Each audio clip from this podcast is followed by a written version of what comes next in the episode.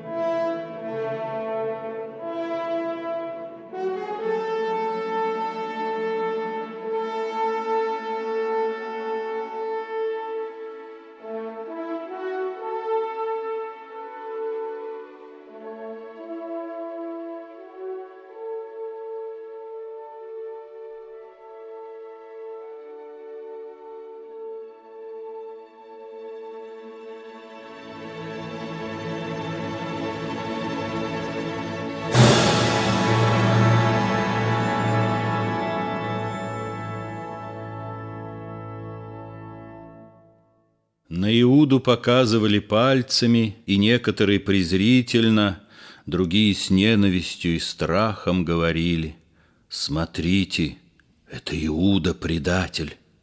Это уже начиналась позорная слава его, на которую обрек он себя вовеки.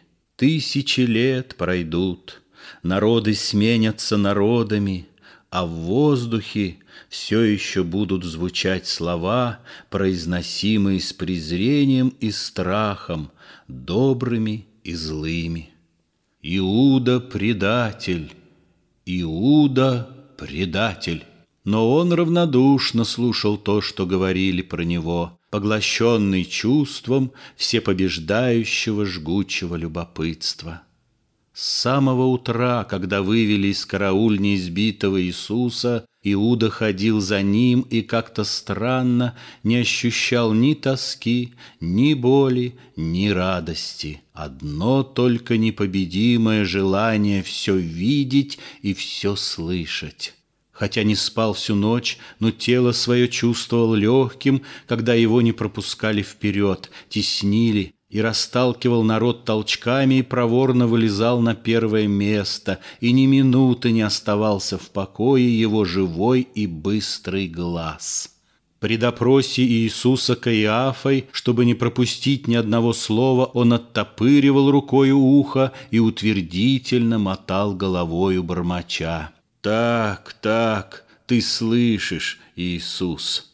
Но свободным он не был, как муха, привязанная на нитку. Жужжа летает она туда и сюда, но ни на одну минуту не оставляет ее послушная и упорная нитка. Какие-то каменные мысли лежали в затылке у Иуды, и к ним он был привязан крепко.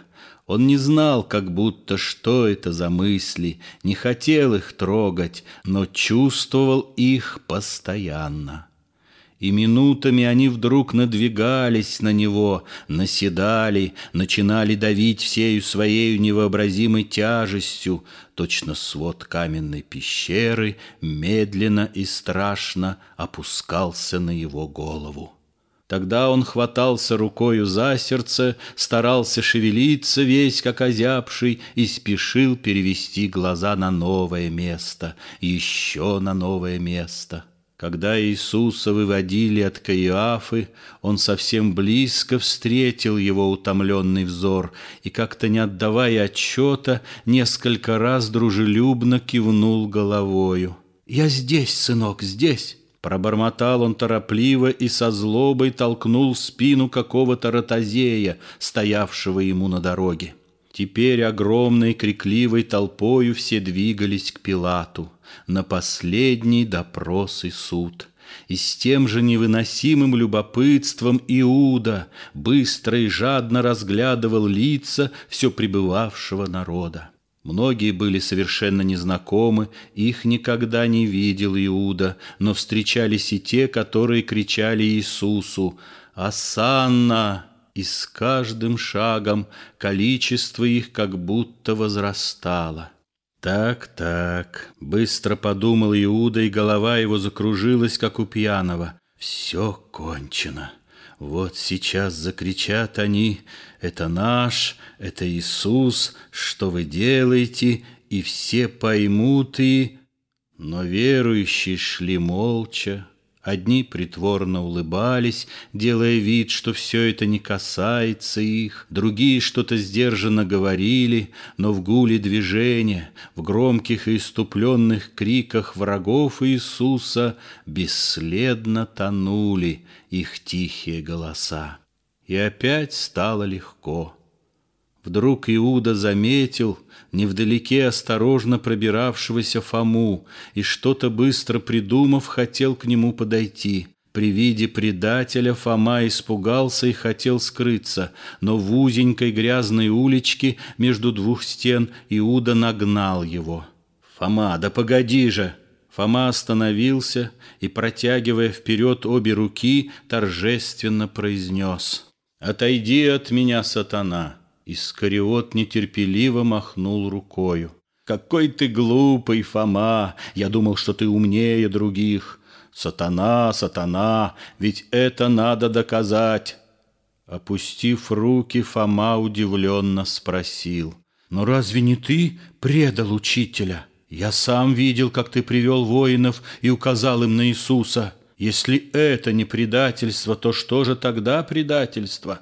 «Другое, другое!» — торопливо сказал Иуда. «Слушай, вас здесь много. Нужно, чтобы вы все собрались вместе и громко потребовали: отдайте Иисуса, Он наш.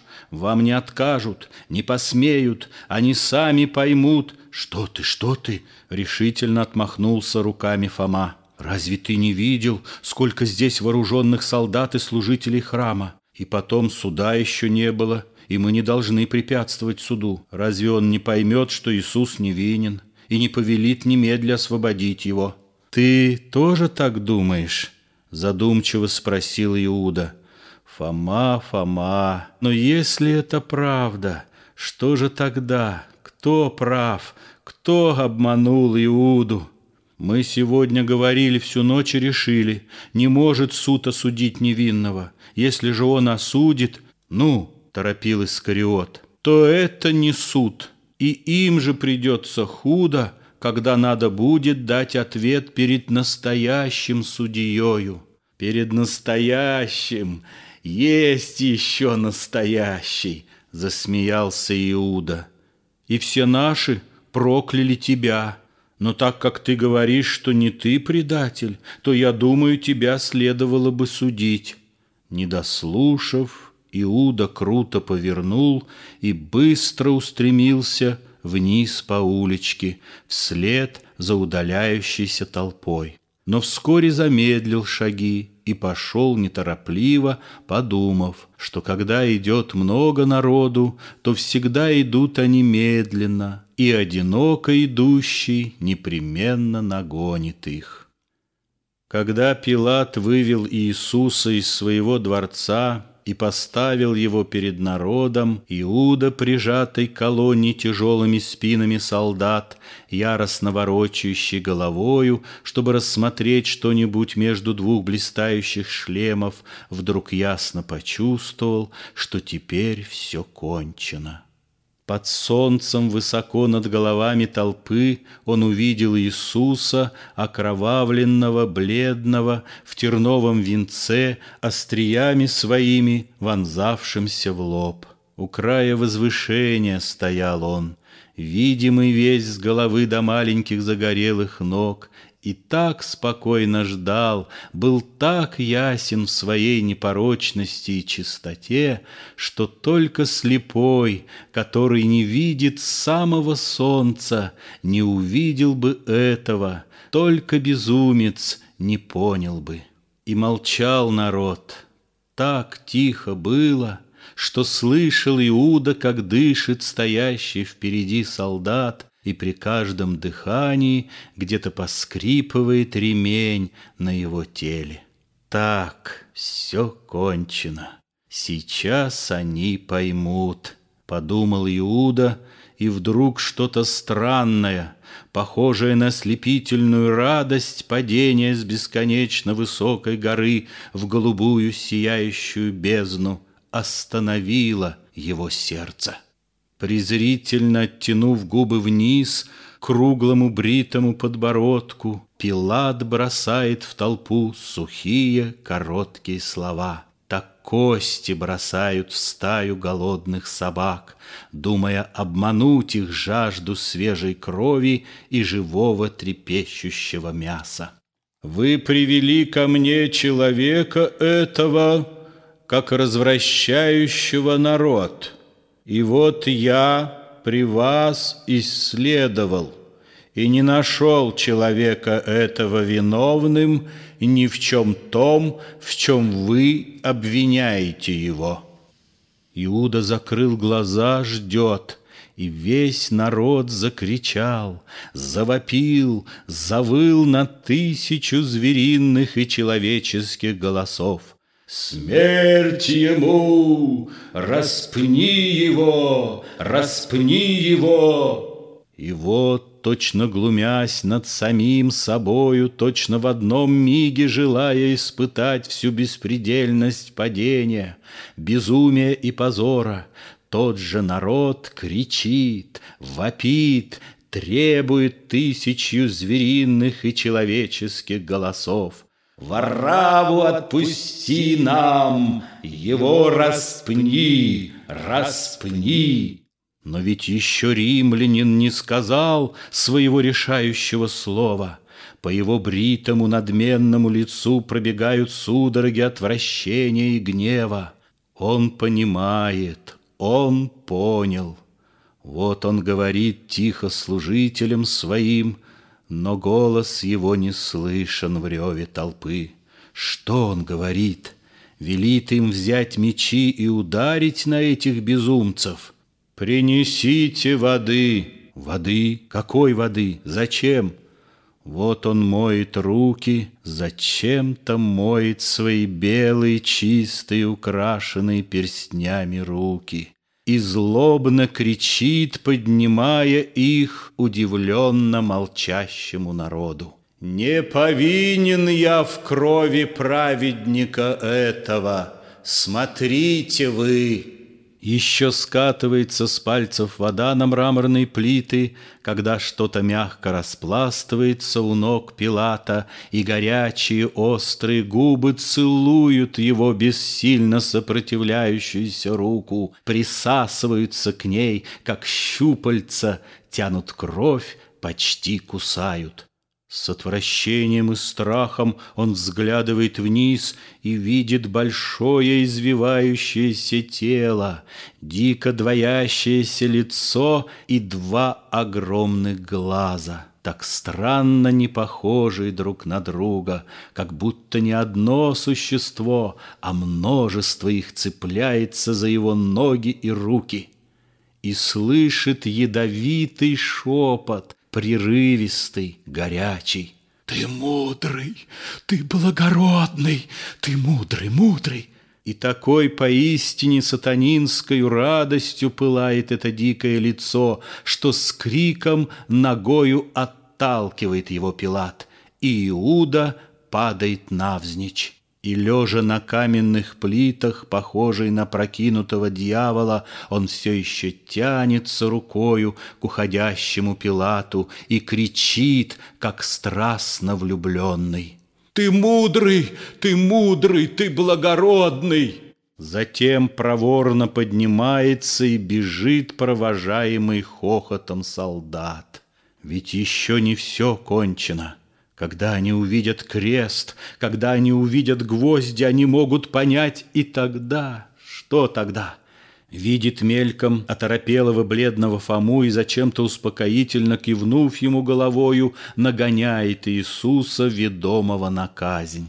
Идти тяжело, мелкие камни скатываются под ногами, и вдруг Иуда чувствует, что он устал. Весь уходит в заботу о том, чтобы лучше ставить ногу, тускло смотрит по сторонам и видит плачущую Марию Магдалину, видит множество плачущих женщин, распущенные волосы, красные глаза, искривленные уста, всю безмерную печаль нежной женской души, отданной на поругание.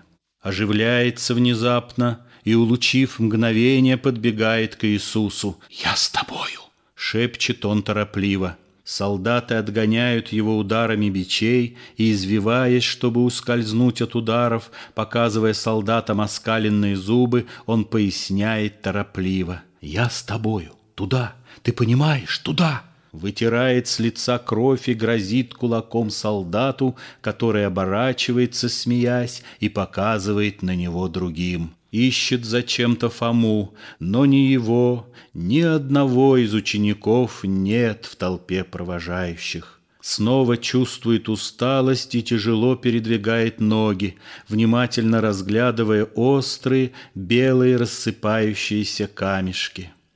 Когда был поднят молот, чтобы пригвоздить к дереву левую руку Иисуса, Иуда закрыл глаза и целую вечность не дышал, не видел, не жил, а только слушал. Но вот со скрежетом ударилось железо о железо, и раз за разом тупые, короткие, низкие удары. Слышно, как входит острый гвоздь в мягкое дерево, раздвигая частицы его. Одна рука — еще не поздно, другая рука — еще не поздно, нога — другая нога. Неужели все кончено? Нерешительно раскрывает глаза и видит, как поднимается, качаясь, крест и уставляется в яме. Видит, как напряженно содрогаясь, вытягиваются мучительно руки Иисуса, расширяют раны, и внезапно уходит под ребра опавший живот. Тянутся, тянутся руки, становятся тонкие, белеют, вывертываются в плечах, и раны под гвоздями краснеют, ползут. Вот оборвутся они сейчас. Нет, остановилось, все остановилось. Только ходят ребра, поднимаемые коротким, глубоким дыханием. На самом темени земли вздымается крест, и на нем распятый Иисус. Осуществился ужас и мечты Искариота. Он поднимается с колен, на которых стоял зачем-то, и холодно оглядывается кругом. Так смотрит суровый победитель, который уже решил в сердце своем предать все разрушению и смерти, и в последний раз обводит взором чужой и богатый город, еще живой и шумный, но уже призрачный под холодною рукою смерти. И вдруг так же ясно, как ужасную победу свою, видит Искариот ее зловещую шаткость. А вдруг они поймут, еще не поздно, Иисус еще жив. Вон смотрит он зовущими, тоскующими глазами. Что может удержать от разрыва тоненькую пленку, застилающую глаза людей, такую тоненькую, что ее как будто нет совсем?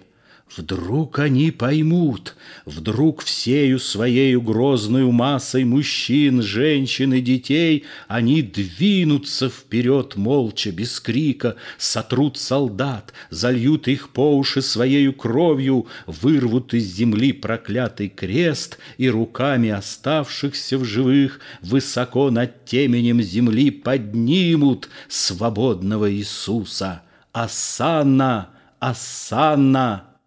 «Осанна? Нет, лучше Иуда ляжет на землю. Нет, лучше лежа на земле и лязгая зубами, как собака, он будет высматривать и ждать, пока не поднимутся все те». Но что случилось с временем? То почти останавливается оно так, что хочется пихать его руками, бить ногами, кнутом, как ленивого осла. то безумно мчится оно с какой-то горы, захватывает дыхание, и руки напрасно ищут опоры. Вон плачет Мария Магдалина, вон плачет Мать Иисуса. Пусть плачут. Разве значат сейчас что-нибудь ее слезы? Слезы всех матерей, всех женщин в мире. «Что такое слезы?» — спрашивает Иуда и бешено толкает неподвижное время, бьет его кулаками, проклинает, как раба. Оно чужое и оттого так непослушно. О, если бы оно принадлежало Иуде, но оно принадлежит всем этим плачущим, смеющимся, болтающим, как на базаре. Оно принадлежит солнцу, оно принадлежит кресту и сердцу Иисуса, умирающему так медленно. Какое подлое сердце у Иуды! Он держит его рукою, а оно кричит «Осанна!» так громко, что вот услышат все. Он прижимает его к земле, а оно кричит «Осанна! Осанна!», как болтун, который на улице разбрасывает святые тайны. «Молчи! Молчи!» Вдруг громкий оборванный плач, глухие крики, поспешное движение к кресту. Что это? Поняли? Нет, умирает Иисус. И это может быть? Да, Иисус умирает. Бледные руки неподвижны, но по лицу, по груди и ногам пробегают короткие судороги. И это может быть? Да, умирает. Дыхание реже. Остановилось. Нет, еще вздох. Еще на земле Иисус. И еще? Нет, нет, нет. Иисус умер. Свершилось. Осанна! Осанна! Осуществился ужас и мечты. Кто вырвет теперь победу из рук Искариота? Свершилось. Пусть все народы, какие есть на земле, стекутся к Голгофе и возопьют миллионами своих глоток «Осанна! Осанна!». И моря крови и слез прольют к подножию ее. Они найдут только позорный крест и мертвого Иисуса. Спокойно и холодно Искариот оглядывает умершего, останавливается на миг взором на щеке, которую еще только вчера поцеловал он прощальным поцелуем, и медленно отходит. Теперь все время принадлежит ему, и идет он неторопливо.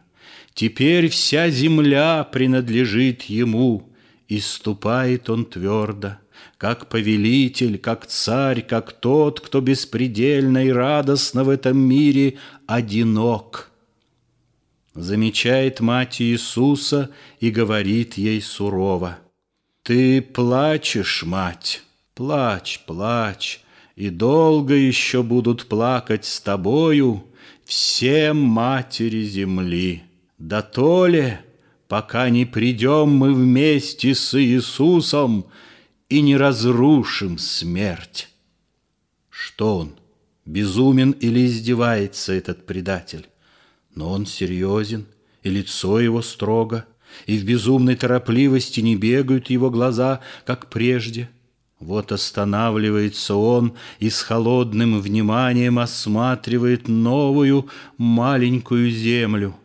Маленькая она стала, и всю ее он чувствует под своими ногами, смотрит на маленькие горы, тихо краснеющие в последних лучах солнца, и горы чувствует под своими ногами, смотрит на небо, широко открывшее свой синий рот, смотрит на кругленькое солнце, безуспешно старающееся обжечь и облепить. И небо, и солнце чувствует под своими ногами. Беспредельно и радостно одинокий, он гордо ощутил бессилие всех сил, действующих в мире, и все их бросил в пропасть. И дальше идет он спокойными и властными шагами, и не идет время ни спереди, ни сзади. Покорное, вместе с ним движется оно всею своей незримою громадой. Свершилось.